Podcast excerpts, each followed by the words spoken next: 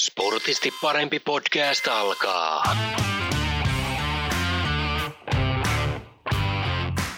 Santa Sportcast. Kun on alkuun päästy, niin antaa mennä vaan. Lämpimästi tervetuloa Santasportcastin kakkosjakson pariin. Studiossa hostin rooleja hoitaa jälleen Harri Nykänen ja tässä jaksossa meillä on mielenkiintoinen aihe tapetilla, josta toivon mukaan mahdollisimman moni pystyy ottamaan jotain tärppejä kenties omaan elämään. Ja jos lähdettiin Irvinillä liikenteeseen, jatketaan sitten Servan Marttia lainaten, eli mikä on kun ei taidot riitä mikä on, kun ei onnistu. Monesti urheilussa se on huippusuoritus ja onnistuminen ei ole niistä taidoista kiinni tai siitä, että onko urheilija harjoitellut kilpailua varten riittävästi, vaan useimmiten se on, onnistuminen on kiinni enemmänkin sieltä korvien välistä ja sepä tähden sukellammekin tänään mielen maailmoihin, kun vieraanamme on hillitön Uno Turhapuro-fani Lauri Tähkän paras kaveri ja Teuan oma poika Joona Vasana, tervetuloa. Kiitokset, kiitokset. Mitäs pidit esittelystä? No, sanotaanko näin, että tota, ainakin aika valtavasti oltiin viritetty ja viety asioita äärimpilleen, mutta tuota, sanotaanko näin, että suurena turhapuro fanina kumminkin tämä niin kuin miel, lämmitti mieltä. Että tuota. Niin, kaikki, kaikki näistä edellä mainituista kuvailuista, kuvailuista piti kuitenkin paikkaansa täysin sataprosenttisesti, mutta vakavammin puhuen, niin ehkä sut kuitenkin tunnetaan paremmin täällä Santasportilla psyykkisen valmennuksen asiantuntijana. Mutta koska sieltä Teualta tie on aikanaan lähtenyt tänne Rovaniemelle, niin olisi mielenkiintoista kuunnella, että mitä kaikkea siinä matkan varrella on ehtinyt tapahtua. Joo, 2010, 2010 lähin Teualta, Teualta kohti pohjoista opiskelemaan liikuntaa AMK ja vahva visio oli päässä, että liikunnan opettajaksi sitten jatkan siitä koulun jälkeen vielä lukemista. Ja tota, No sittenhän tulikin vähän niin kuin suunnitelmiin, suunnitelmiin muutos, kun tuli mahdollisuus erikoistua psyykkiseen valmennukseen ja 2012 taisi olla vuosi tässä kohin. Ja tota, tuli se mahdollisuus ja siitä se oikeastaan se polku sitten lähtikin toiseen suuntaan, että ei tullutkaan liikunnan opettaja, opettaja vaan tulikin sitten niin kuin psyykkisen valmennuksen asiantuntija ja urheilumaailmaa sitä tekemään, että siinä, siinä suunnitelmat vaihtui hyvin, hyvin nopeasti nopeasti. Että tota, se, mikä toi Rovaniemelle oikeastaan alun perin, niin oli se, että oli vahva visio lukea itsensä liikunnan opettajaksi ja lähteä AMK kautta tavoittelemaan sitä, sitä juttua sitten. Niin, missä vaiheessa se kiinnostus tavallaan heräsi sitä psyykkistä valmennusta kohtaan tai mikä sai sen kiinnostuksen heräämään sussa?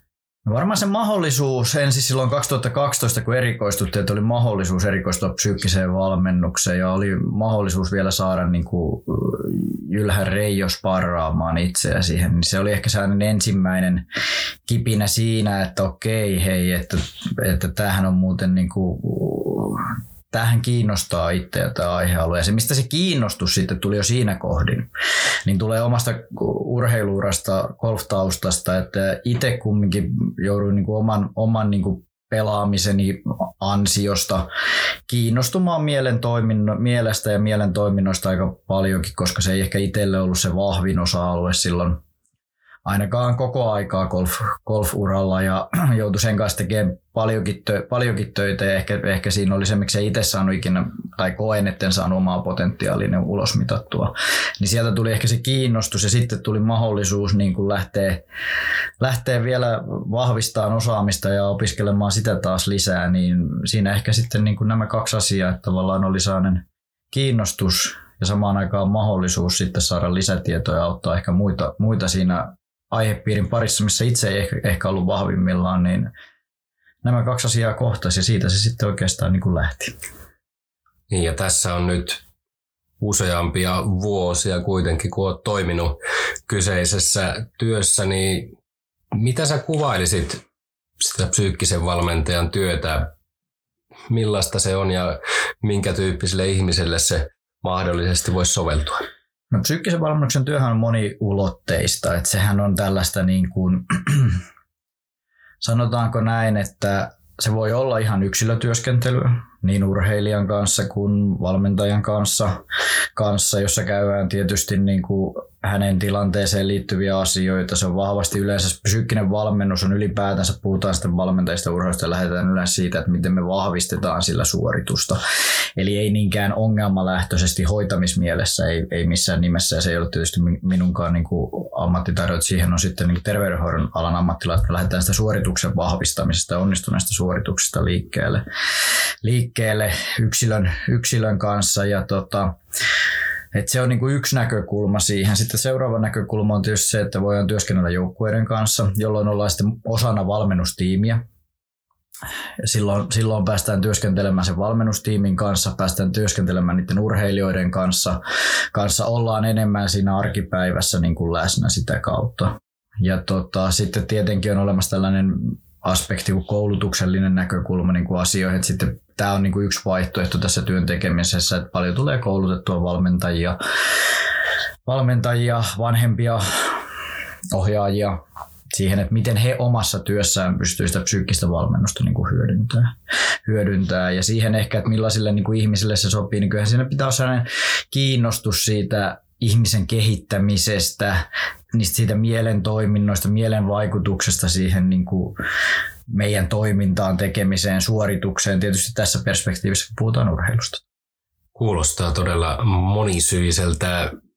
Sullakin on pitkä ura pelkästään täällä Santasportilla nyt. Kuinka monta vuotta sulla on takana? No 2013 sitten aloitin, aloitin kun 2012 erikoistuin opinnoissa ja 13 jäin sitten töihin, eli mitä siitä tulee, kahden, kahdeksan vuotta. vuotta että aika, on, aika, aika meni aika nopeasti, että vuosi piti alun perin olla, oli visio ja oli vielä niin vahva visio silti siinäkin kohdassa, että lähden lukemaan liikunnanopettajaksi, mutta sitten sanotaanko, että asiat menikin toisella tavalla ja kipinä purasi todella isosti ja tota, vuodesta tuli kahdeksan. Ja kohta kympit paukku. Niin. tuota, minkälainen urheiluopisto on työympäristönä psyykkiselle valmentajalle? Itse koen, että loistava. Siitä syystä, että tässä pääset tekemään paljon eri tasoilla sitä työtä. Sä pääset kehittämään toimintaympäristöä, jolla pystytään vaikuttamaan isoon massaan. Toimintaympäristössä kumminkin tässä on meillä niin urheilijoita, valmentajia, vanhempia, myös tietyllä tavalla niin kuin muita asiantuntijoita, Eli pääset kehittämään koko ajan sitä, niin sitä toimintaympäristöä, jolla me saadaan sitä vaikutusta sinne niin sanotusti menemään alaspäin, että se vaikuttaa niin kuin isompaan massaan, massaan käytännössä, joka ei ole sitten tällaisen niin kuin työskentelytavan ja mahdollisuuksien löytäminen, niin ei ole ihan niin kuin kaikissa ympäristöissä mahdollista. mahdollista. Ja sitten tietenkin tässä päästä tekemään joukkueiden kanssa yhteistyötä, päästä tekemään urheilijoiden kanssa joko ryhmätasolla tai kahden kesken yhteistyötä ja päästä tekemään vähän eri ikäisten kanssa, nuorten, aikuisurheilijoiden, niiden urheilijoiden kanssa, jotka kasvaa huipulle, ne, jotka on siellä huipulla. Ja tavallaan on monitahosta tässä tämä työn tekeminen.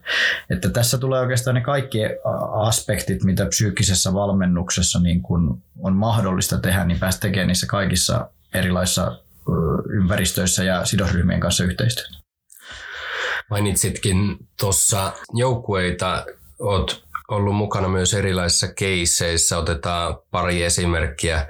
Lentopallo mestaruusliikajoukkueen Vovorovaniemi ja sitten Suomen mäkihypy maajoukkue, mäkimaajoukkue, niin minkälaista se, miten sä avaisit tavallaan noita keissejä? Onko ne tyypeiltään ehkä samanlaisia vai minkälaisia eroavaisuuksia noissa, noissa projekteissa on ollut? No tietysti tietysti molemmissakin ollut niin pitkään mukana, että projektikin on vähän sanotaan vaihelleet, vaihelleet niissä sisälläkin sen suhteen, että paljonko on ollut resursseja käytettävissä. Mutta sanotaanko, että silloin kun molemmissa prosesseissa on ollut resursseja käytettävissä, niin kumminkin se toimenkuva on ollut hyvin niin kuin samanlainen sillä lailla, että sä oot ollut osa valmennustiimiä, päässyt vaikuttaa siihen niin kuin sen valmennuksen kautta, siihen toimintaympäristöön, päässyt työskentelemään kahden kesken niiden urheilijoiden kanssa sitten.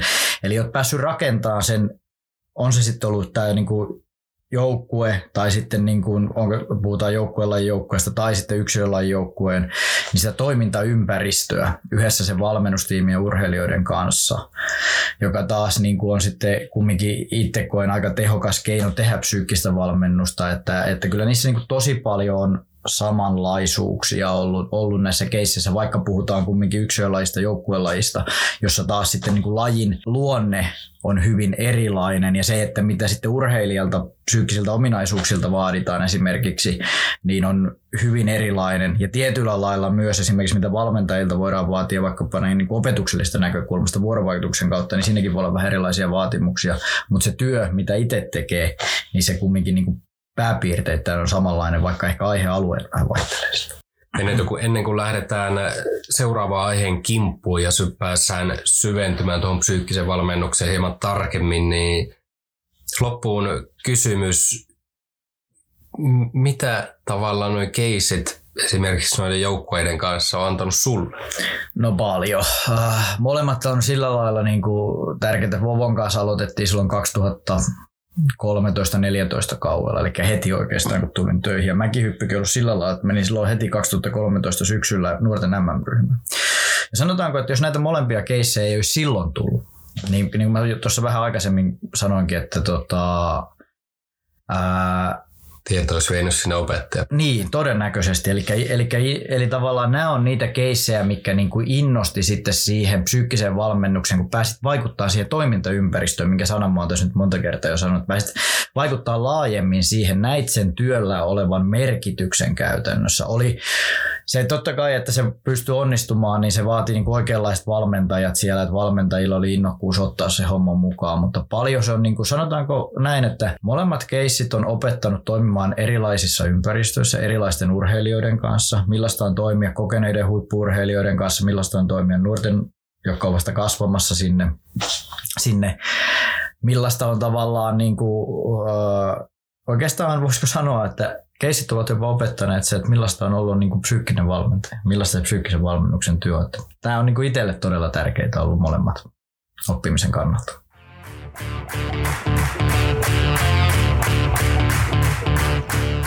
Tässä jaksossa olemme siis mielenmaailmoissa ja vieraanamme on Santasportin psyykkisen valmennuksen asiantuntija Joona Vasana. Tuossa äsken kun ennen taukoa lopeteltiin, mainitsit, että aikaisemmat keisit ovat opettaneet sulle, että mitä on olla psyykkinen valmentaja, niin syvennytään siihen ja nimenomaan tuohon psyykkiseen valmennukseen. Paljon puhutaan urheilussa aina psyykkisestä valmennuksesta, henkisestä valmennuksesta, yhtä samaa asiaa tarkoittaa, mutta miten sä niin kuin ammattilaisena avaisit sitä psyykkisen valmennuksen käsitettä tai niitä valmennuksen periaatteita, joita, joita siinä valmennuksessa toteutetaan?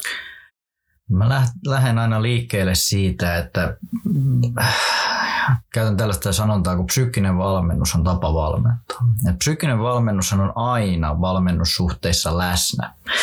Puhutaan urheilija lajivalmentaja suhteesta, niin psyykkinen valmennus on aina läsnä, koska psyykkistä valmennusta on esimerkiksi vuorovaikutus, ja mehän ollaan koko ajan keskenäisessä vuorovaikutuksessa keskenämme. Ja tota, ja, ja siitä, se on niinku sellainen keskeinen asia niinku ymmärtää, että meistä kaikki tekee sitä psyykkistä valmennusta, mutta osataanko me tehdä tietoisesti, osataanko me vaikuttaa sitten tiettyihin asioihin, niin se on sitten toinen kysymys taas, taas siinä. siinä. Ja tota, sen jälkeen kun me oivalletaan se, että meistä kaikki sitä psyykkistä valmennusta tekee, niin se on mun mielestä sellainen siemen tähän, tähän niin koko, koko psyykkisen valmennuksen toteuttamiseen. Ja tota, mun ideologiassa mä lähden aina niin kuin lähtökohtaisesti, jos on mahdollista, jos pääsen johonkin joukkueeseen niin kuin tekemään, että pääsen osaksi valmennustiimiin, niin lähdetään sitä toimintaympäristön rakentamisesta, koska ympäristöllä on hirveän iso vaikutus siihen, miten me koetaan asioita asioita ja lähdetään sieltä toimintaympäristössä ja pyritään rakentamaan sellainen toimintaympäristö, joka vahvistaa meidän motivaatiota, sisäistä paloa tehdä asioita, vahvistaa, vahvistaa meidän niin kuin tällaista pätevyyden tunnetta, sitä kautta itsetuntoa siinä, siinä tekemisessä, siinä urheilussa, urheilussa ja tietysti parhaassa tapauksessa myös sitten niin kuin, ihan niin kuin ihmis, ihmisenä, mutta tota, että tavallaan niin kuin sen ympäristön vaikutus pyritään niin kuin tuomaan ensimmäisenä mukaan. Ja sitten kun me mennään yksilö, yksilötasolle, niin siellähän tietysti voidaan, niin kuin, voidaan niin kuin tehdä töitä monella tasolla. Että siellähän voidaan tehdä töitä, töitä niin kuin esimerkiksi läsnäolon taidon kanssa, siellä voidaan, voidaan tehdä,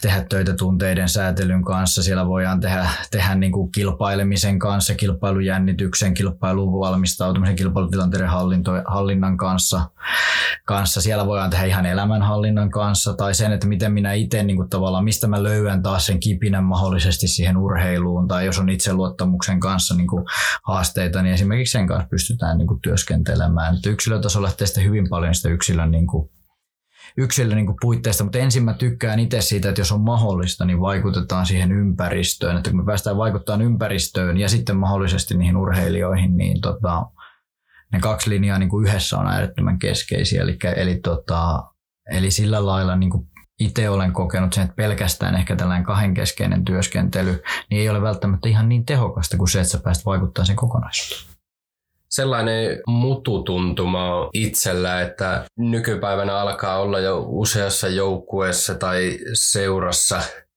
psyykkisiä valmentajia yhä mm. enenevissä määrin, niin osaatko yhtään sanoa, että kuinka paljon sitä psyykkistä valmennusta hyödynnetään tänä päivänä suomalaisessa urheilussa ja miksi sitä pitäisi hyödyntää?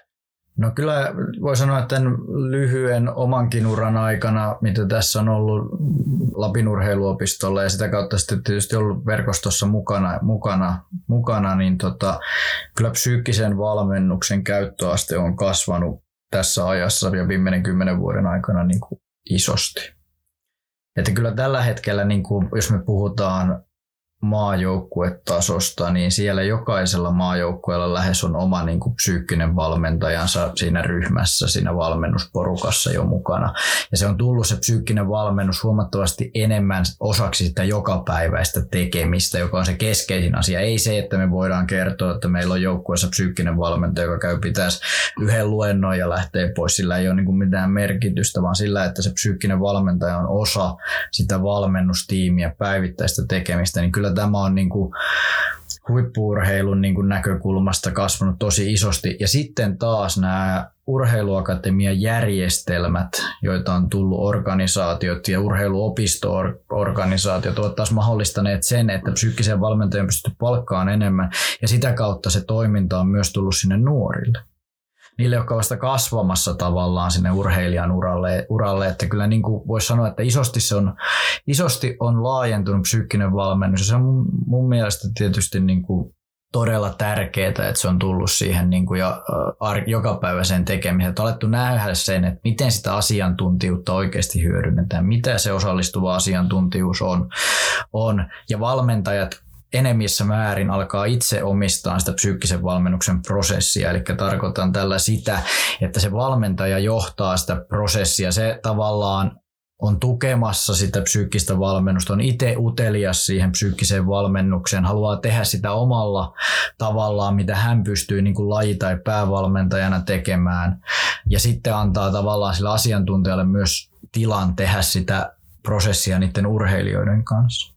Ja tota, että tämä, tämä niin kuin tavallaan myös tapa, miten sitä tehdään, niin koen, että se on mennyt isosti eteenpäin tässä mm, niin kuin viimeisen kymmenen vuoden, vuoden aikana, aikana että tota, et sillä lailla näen, että suunta on tällä hetkellä todella hyvä. Ja toivon, että koko ajan vielä enevissä määrin osataan ottaa sinne nuorille, osataan ottaa niille valmentajille sitä psyykkisen valmennuksen koulutusta, psyykkistä valmennusta mukaan sinne, jotta tavallaan, tavallaan myös siellä nuorille, lapsille osaa, osaa valmentajat tukea tietyllä lailla psykologista näkökulmasta niitä oikeita asioita. Miten sä näkisit tuon keskustelukulttuurin? Onko siinä tapahtunut muutoksia, jos mietitään just viien tai kymmenen vuoden, vuoden haarukkaa tästä nyt ehkä takaperin, niin varmasti monissa vanhan liiton piireissä niin ei välttämättä osata arvostaa mm. psyykkistä valmennusta, niin onko siinä kulttuurissa tavallaan jonkinnäköistä muutosta näkynyt? On selkeästi näkynyt, näkynyt muutosta ja, muutosta. ja ehkä niin kuin se, mikä siinä tekee sen muutoksen, niin on tällainen niin kuin sukupolviosaaminen. Että kyllähän nämä nykysukupolvi, joka on, joka on näitä nuoria, nuoria 2000-luvulla syntyneitä, niin kyllähän ne arvostaa huomattavasti enemmän jo valmentajalta tällaista keskustelevaa kulttuuria, osallistavaa kulttuuria, sitä, että tuetaan heidän sitä autonomisuuden tunnetta, että he niin kuin vie sitä tietyllä lailla omistaa sen oman urheilijuutensa, niin se on, se on ehkä niin kuin myös luonut sen tarpeen valmentajille siihen, jopa myös niille NS, niin sanotusti vanhan liiton valmentajille, jotka on tehnyt pitkän urajan valmennuksen siihen, että on täytynyt muuttaa omaa toimintaansa, että enää ei sillä, että minä kerron mitä sinä teet, niin enää ei ehkä mahdollisesti saadakaan ihmisestä sitä parasta irti sillä menetelmillä, vaan sillä, että miten me osallistetaan se urheilija. Se vaatii sitä keskustelua, se vaatii sitä niin kuin taitoa tavallaan auttaa sitä ihmistä itseään myös johtaa sitä omaa prosessia prosessi, että valmentaja on ehkä enemmän auttaja, tukija nykypäivänä. Ja se on ehkä tehnyt sen, sen tavallaan tämä, kun sukupolvi, sukupolvet muuttuu ja tavallaan myös samaan aikaan koulussa opetusjärjestelmät muuttuu, jotka vaikuttaa tietenkin siihen, miten nuoret oppii. Niin meidän urheilumaailmankin pitää pystyä reagoimaan siinä mukana. Ja tämä on vaikuttanut ehkä siihen, miksi myös psyykkinen valmennus, psyykkisen valmennuksen asiantuntijoilla on tullut isompi tarve. Tässä jaksossa ollaan jo paljon puhuttu siitä, että psyykkistä valmennusta pystytään kohdistamaan niin valmentajille kuin sitten urheilijoillekin ja varmaan ollaan osiltaan myös liipattu näitä juttuja, mutta minkälaisia eroavaisuuksia siinä val- käytännön valmennuksessa on, jos sä valmennat esimerkiksi valmentajaa versus sitten urheilija. Lähdetään eka siitä valmentajasta. Joo, tämä on hyvä, hyvä kysymys ja itselle yksi lempiaiheita sillä lailla, niin kuin sen takia varmaan on jo aikaisemmin sitä sivunut tässä. Ja tota, ää, kyllä kun me lähdetään valmentajan kanssa, niin tietenkin se lähtee taas siitä liikkeelle, että okei, miten me, mikä se, mitä me lähdetään tekemään, tekemään työksi. Totta kai jos me ohjataan valmentajan niin omaa hyvinvointia, niin silloinhan se on hyvin samannäköinen kuin urheilu, mutta jätetään se perspektiivi nyt pois ja puhutaan siitä, miten valmentajan kautta tehdään ehkä sitä psyykkistä valmennusta, miten valmentaja voi viedä sitä urheilijoille. Niin kyllä kun me tehdään valmentajan, valmentajan kanssa sitä työtä ja sitä lähdetään viemään, me lähdetään miettimään sitä ympäristöä, sitä toimintakulttuuria, minkä me rakennetaan sinne. Miten se, minkälaisen toimintakulttuuri se valmentaja haluaa rakentaa, millä sillä, miten sillä ehkä tuetaan näitä perustarpeita, jotka liittyy tällaiseen sisäiseen motivaatioon kuin autonomisuuden tunnetta, yhteenkuuluvuuden tunnetta, pätevyyden tunnetta, miten me rakennetaan sellainen toimintaympäristö, mitkä ne työkalut on, mitä me valitaan siihen käytännön valmennukseen, miten se valmentaja vie niitä eteenpäin. Esimerkiksi miten tehdään tavoiteprosessit, kuinka urheilijat osallistetaan päätöksentekoihin, miten urheilijoille annetaan palautetta, miten se valmentaja vuorovaikuttaa niiden urheilijoiden kanssa. Eli, eli tavallaan siellä mennään hyvin vahvasti siihen, että miten se valmentaja omalla toiminnallaan, omilla valinnoillaan pystyy vaikuttamaan positiivisesti urheilijoiden psyykkeeseen. Ja sitten kun me mennään urheilijatasolle, niin sitten me mennään yleensä lähtökohtaan se, että me lähdetään niistä urheilijan tilasta. Se voi olla sitä, että me halutaan vahvistaa esimerkiksi urheilijan niin kuin itsesäätelytaitoja, jonka avulla se pystyisi kilpailutilanteessa ottaa tai pelitilanteessa ottaa itsestään enemmän irti. Jollakin voi olla haasteita esimerkiksi epäonnistumisten käsittelyssä. Aletaan opettelemaan siihen vaikka tällaisia nollaamisen taitoja. taitoja. Voi olla ihan siellä niin kuin haasteita esimerkiksi oman itseluottamuksen kanssa, miten sitä pystyy niin kuin vahvistamaan. Eli se aina lähdetään, kun puhutaan urheilijasta, niin me lähdetään sitten sitä urheilijan niin tilanteesta, että missä se urheilija menee, menee urheilijana, missä sen psyykkiset taidot, psyykkiset valmiudet menee ja miten tavallaan, mitkä on niitä asioita, mitä meidän olisi hyvä pystyä sitten vahvistamaan. Ja sillä me vaikutetaan aina vaan tietenkin siihen yhteen urheilijaan. Kun me päästään valmentajan kanssa tekemään töitä, niin me pystytään parhaassa tapauksessa vaikuttaa, tai vaikutetaankin tavalla tai toisella, niin siihen koko harjoitusryhmään kautta joukkueeseen ei tarvi nyt sanoa nimeltä esimerkkiä, mutta löytyykö semmoisia hyviä tavallaan valmentajakeissejä, jotka on, on pystynyt ottaa näistä paljonkin oppia? No löytyy ja kyllä mä koen, että tota, jos Mäkimaa joukkue otetaan esimerkiksi, että, niin kuin mä sanoin tuossa aikaisemmin, että prosessissa on ollut hyvin vahvasti niin kuin, aina se, että paljonko on ollut saanut olla mukana. Et ensimmäisen kerran A-maajoukkueessa olin kauet 2015-17. Ja silloin oli kuitenkin paljon vuorokausia, vuorokausia mukana, mukana ja tota, sitten tuli ajanjakso, jolloin olin tavallaan 2018-2020, eli ennen viime kautta, jolloin oli vain noin 5-10 vuorokautta mukaan, tosi pienen määrä. Mutta silloin päävalmentajana oli Lauri Hakola, joka itse toteutti sitä psyykkistä valmennusta. Me käytettiin paljon vain aikaa siihen, siihen käytännössä, että me käytiin niitä keskenäisiä keskusteluja. Lauri pystyi itse viemään siellä niitä asioita eteenpäin, miten hän rakensi niitä tavoiteprosesseja, miten hän kävi niitä tavoitekeskusteluja, mistä annettiin, mikä se palautejärjestelmä oli, järjestelmä oli, miten tuetaan sitä niin kuin urheilijaa, vaikka meillä oli tämä iso ajatus, tietysti kun pojat, oli, pojat on niin kuin kasvamassa vasta huipulle, nyt tietysti osa on, osa on jo niin kuin tosi, tosi kovalla tasolla ja osa on nyt kasvamassa vieläkin sieltä, mutta tavallaan se oli ajatusmalli tässä niin kuin growth mindset, eli prosessiajattelun kehittämisestä, miten me kehitetään sitä prosessiajattelua esimerkiksi. Sitä, sitä kautta vaikutetaan positiivisesti itseluottamukseen ja motivaatioon. Ja, ja siihen valittiin menetelmiä. Laurihan johti täysin sitä prosessia ja toteutti myös sitä itse, niin kuin, että, että siinä on esimerkiksi tämä todella positiivinen niin kuin, kokemus siitä, miten valmentajan kautta pystytään tekemään työtä. Totta kai se vahvistuu nyt että tavallaan nyt viimeisin prosessi esimerkiksi, niin koen itse ja koen itse, mitä valmennuksen kanssa on juteltu, että kyllähän se vahvistui nyt huomattavasti, kun itse pystyi viime kaudella enemmän mukana. Siihen tuli uusi päävalmentaja, Lauri Jatko mukana siinä kakkosvalmentajana.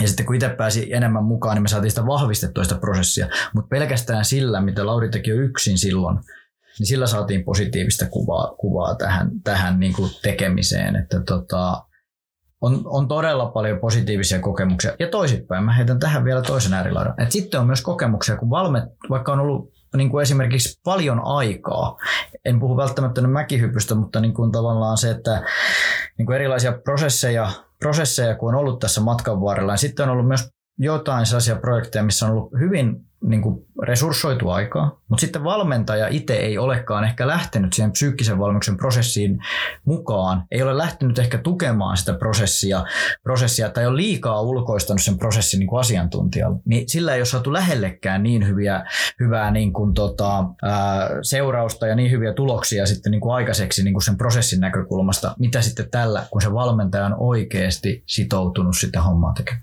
Kyllä siinä varmaan iso ero, ero on, että se valmentaja tekee sitä itse, kun se kuitenkin on siinä toimintakulttuurin ytimessä. Tuota, Lähetyksen tai tämän jakson alussa mainitsin, että huippusuoritus ei ole aina niistä taidoista kiinni, vaan sieltä korvien mm. välistä, niin jatko kanssani tämä ajatuksen? Joo, jaan sillä lailla, että ilman niitä taitoista huippusuoritusta ei kumminkaan voi tehdä.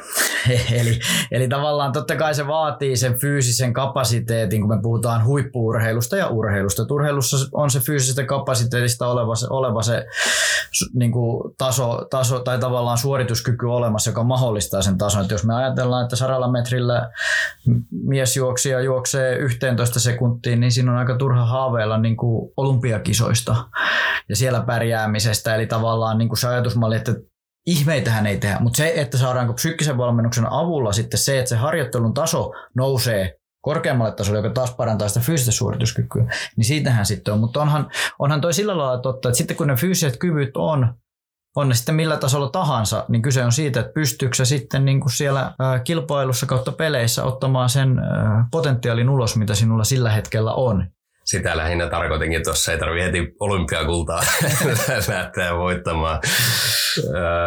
Minkälaisia palautteita sä oot saanut esimerkiksi urheilijoilta tai valmentajilta? Miten he on kokenut, että kuinka tai missä määrin sä oot pystynyt heitä auttamaan? No kyllä niin kuin paljon on tullut positiivista palautetta. Itse tietysti kun on tyyppinä vähän sellainen, mä vähän huono ottaa ehkä positiivista palautetta edes vastaan, niin tavallaan välillä aina miettii, että meneekö asiat nyt ihan niin hyvin. Tämä on ehkä ammattina välillä sellainen, missä itse niin kuin pohtii ja tuskailee jopa sen kanssa, miten sitä onnistumista mitataan. Koska kun me puhutaan urheilusta, niin urheilussa on tietysti kaksi asiaa, kehittyminen ja kehittymisen kautta sitten mahdollisesti niiden omien tavoitteiden saavuttaminen ja tulosten tekeminen. Ja sitten kun näihin, niin kuin tässäkin on sivuttu, niin vaikuttaa niin monta asiaa niin tota, on sillä se oman onnistumisen mittaaminen haaste, mutta kyllä niin kuin paljon on tullut positiivista palautetta siitä, miten on oppinut niin kuin, kasvamaan ihmisenä ja miten, miten tavallaan esimerkiksi niin kuin, sitten on oppinut urheilija esimerkiksi niin kuin, vaikkapa jos on ollut voimakas kilpailujännitys, niin miten on oppinut sitten niin kuin sen kanssa toimimaan. toimimaan. Ja valmentajilta tietysti tullut niin kuin paljon positiivista palautetta siitä, että valmentajat oppinut keskittyä ehkä eri asioihin, oppinut siihen, miten sillä omalla toiminnallaan vaikuttaa siihen psyykkeeseen. Mun mielestä tähän niin kuin, voin tällaisen niin kuin, vähän läpileikkaavan kommentin heittää, heittää, koska tämä on nyt aikaisemminkin ollut, ollut jossain jutussa, niin voin tämän uskal, uskaltaudun kertomaan. Aikoinaan oli Ropsin naisissa ja tota, Ropsin naisissa oli päävalmentajana silloin tällainen herra kuin Olavi Tammimies. Ja tota, Olavi, Olli, Olli näin tuttujen kesken oli tota, pitkän linjan jalkapallon valmentaja, valmentaja ja kumminkin eläkeijän kynnyksellä jo siinäkin kohin oleva rehtori. Ja Ollin kanssa ensimmäinen palaveri silloin, kun tuli mukaan, oli sen, sitä sellä tasolla, että Olli heitti, että laita tyttöjen päät kuntoon. Siitä lähdettiin liikkeelle. Mä itsekin omassa, mä yritin vähän Ollille, että no mitäs jos me lähdetään niin kartoittamaan tilanne laitet, vain tyttöjen pääkuntoon se riittää. Ja No mulla oli taka-ajatus, että lähdetään sitä, tätä paljon mainitsemaan niin kuin toimintaympäristöä ensin niin kuin laittaa kuntoon, että ei välttämättä niin paljon kahden kesken, koetaan valita sitten ne, keille siitä on eniten hyötyä ja kello on se innostus, koska tämä psyykkinenkin valmennus on sellainen, että ei voi ketään pakottaa siihen, vaan kyllä se oma, oma niin kuin tahtotila pitää olla sen kehittämisen. Ja lähdettiin tavallaan sitä viemään eteenpäin. Ja niin vain kävi, että kauan jälkeen Olli sanoi sitten kommentti, että hän ei ole kyllä enää ihan ollenkaan niin varma, että oppiko tästä hän vai naiset niin kuin eniten. Ja se on ollut sellainen itselle lämmittävä kommentti ja se kertoo paljon siitä, mitä kysyit multa aikaisemmin siitä, miten niin kuin nämä NS vanhan liiton, että jos tällainenkin, kun näin on niinkin pitkä jalkapallouran tehnyt kuin Tammimiehen Olli, niin pysty muuttamaan omaa toimintaansa, niin sen jälkeen mä uskon, että kuka tahansa pystyy. Toki se kertoo paljon Ollista, mutta silloin mä niinku ite, itelle tuisaan, että no perhana kyllähän tässä nyt pystyy niinku kuka tahansa sitten, jos oikeasti vaan haluaa. Mm mahdollisuus siihen ainakin on. Niin. Ö, otetaan tähän osion loppuun vielä sellainen seikka. Nyt ollaan käsitelty, käsitelty psyykkistä valmennusta, joka on kohdistettu valmentajille ja urheilijoille, mutta ainakin täällä Santasportilla on alettu tarjoamaan psyykkistä valmennusta myös urheilijoiden vanhemmille. Niin Avaatko lyhyesti, että mitä tällä, tällä halutaan hakea? No kun me puhutaan niin kuin nuorista urheilijoista, lähdetään ihan lapsista liikkeelle tai tullaan sinne, niin kuin sinne siihen asti, kun nuoret asuu kotona ja puhutaan sinne aikuisuuden kynnyks, kynnykselle, koska nyt sitten muuttaa osa muuttaa jo toiselle asteelle tai sitten vasta sen jälkeen pois kotoa. Mutta tota, niin kyllä vanhempien rooli on keskeinen nuorten kasvussa, nuoren, nuorten motivaatiossa urheilua kohtaan ja siihen, miten se nuorten itsetunto kasvaa miten se tavallaan se identiteetti vahvistuu sieltä se, että me, meillä on kuitenkin niin vahva identiteetti, että se ei rakentuisi sen urheilun varaan. Et vanhemmilla on niin kuin ihan tutkitusti niin kuin keskeinen rooli tässä ja sen takia me halutaan osallistaa vanhempia myös tähän prosessiin ja tuoda sitä, että miten he voivat tukea sitä nuoren kasvua niin psyykkiseltä puolelta kuin sitten ihan muutenkin. Että tavallaan meillä on myös muita asiantuntijoita, jotka niin kuin pyrkii suuntaamaan, suuntaamaan, esimerkiksi ravitsemusasiantuntija pyrkii myös suuntaamaan vanhemmille, että tavallaan osataan taas sitä ravitsemusta tukea siellä kotona. Mutta sillä kotiympäristöllä on niin keskeinen merkitys, sen takia on otettu niin kuin vanhemmat myös nyt niin kuin yhdeksi keskeiseksi kohderyhmäksi ja toivottavasti koko ajan pystytään vahvistamaan näitä tarjottavia niin kuin mahdollisuuksia, tuotteita ja paketteja niin kuin vanhempien suhteen. Miten tähän tämmöiseen vanhempana kun mietin, niin miten tämmöiseen toimintaan on mahdollista päästä sitten mukaan, jos näin haluaa?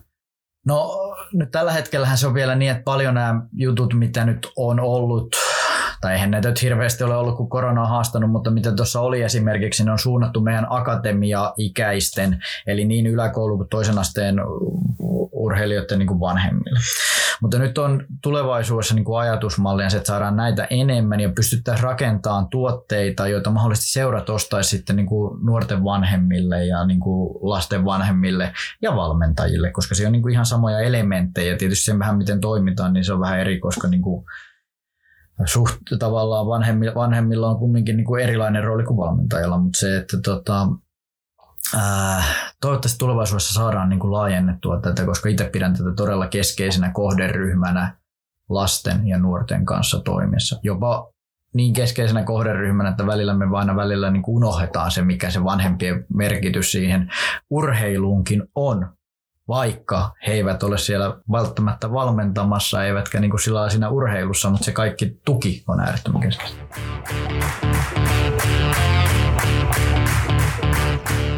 Jakson viimeisessä osiossa otetaan käsittelyyn Santasportilta huhtikuun puolivälissä startannut Tsemppaan sua kampanja, mikä koskettaa eri lasten ja erityisesti nuorten urheilua ja dropout-ilmiötä. Sen ehkäisemiseksi on tällainen kampanja aloitettu.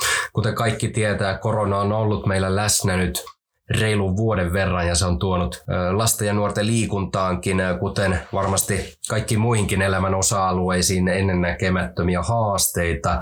Mutta koska nyt on kyse lasten ja erityisesti nuorten motivaatiosta sekä siitä kipinästä urheilua kohtaan, kun yhteisharjoittelut ovat olleet tauolla tai rajoitukset ovat muuten haastaneet tätä harrastamista, niin Joona, kuinka vakavasta tai haasteellisesta tilanteesta tässä puhutaan? No ainakin varmaan ainutlaatuisesta tilanteesta, että en usko, että tällaista, tilanne, tällaista tavallaan niin kuin tilannetta urheilumaailmakaan on niin kuin ihan viime aikoina kohannut tai olekaan. Ja tota, sanotaanko näin, että nyt kun urheiluopisto ja urheiluakatemia on järjestänyt näille yläkouluikäisille nuorille tällaisia keskustelutilaisuuksia, sekä yläkouluikäisten vanhemmille järjestettiin motivaatioon liittyvä niin kuin keskustelutilaisuus, niin täytyy sanoa, että hieman jopa positiivisesti on yllättänyt se, mitä sieltä on tullut palautetta ja mitä siellä, sieltä niin kuin nousi esiin. Eli, eli tavallaan vaikka on ollut haasteita sen kanssa, kun ei olla pelattu, kilpailtu, mutta on silti voitu päästä harjoittelemaan suht hyvin täällä pohjoisessa, niin tota, itse odotin, että olisi enemmän ollut niin kuin motivaation kanssa haasteita ja sitä, niin kuin sitä dropouttia niin kuin nähtävissä siinä ympäristössä, missä, missä, missä nyt toimittiin. Mutta siellä oli niin kuin yllättävän posi, positiivinen niin kuin se suhtautuminen. Ehkä olin opittu löytämään erilaisia niin kuin näkökulmia siihen asiaan, että miten sitä omaa kehittymistä voi tulla esimerkiksi niin tulkita ja huomata ilman niitä pelejä ja kilpailujakin.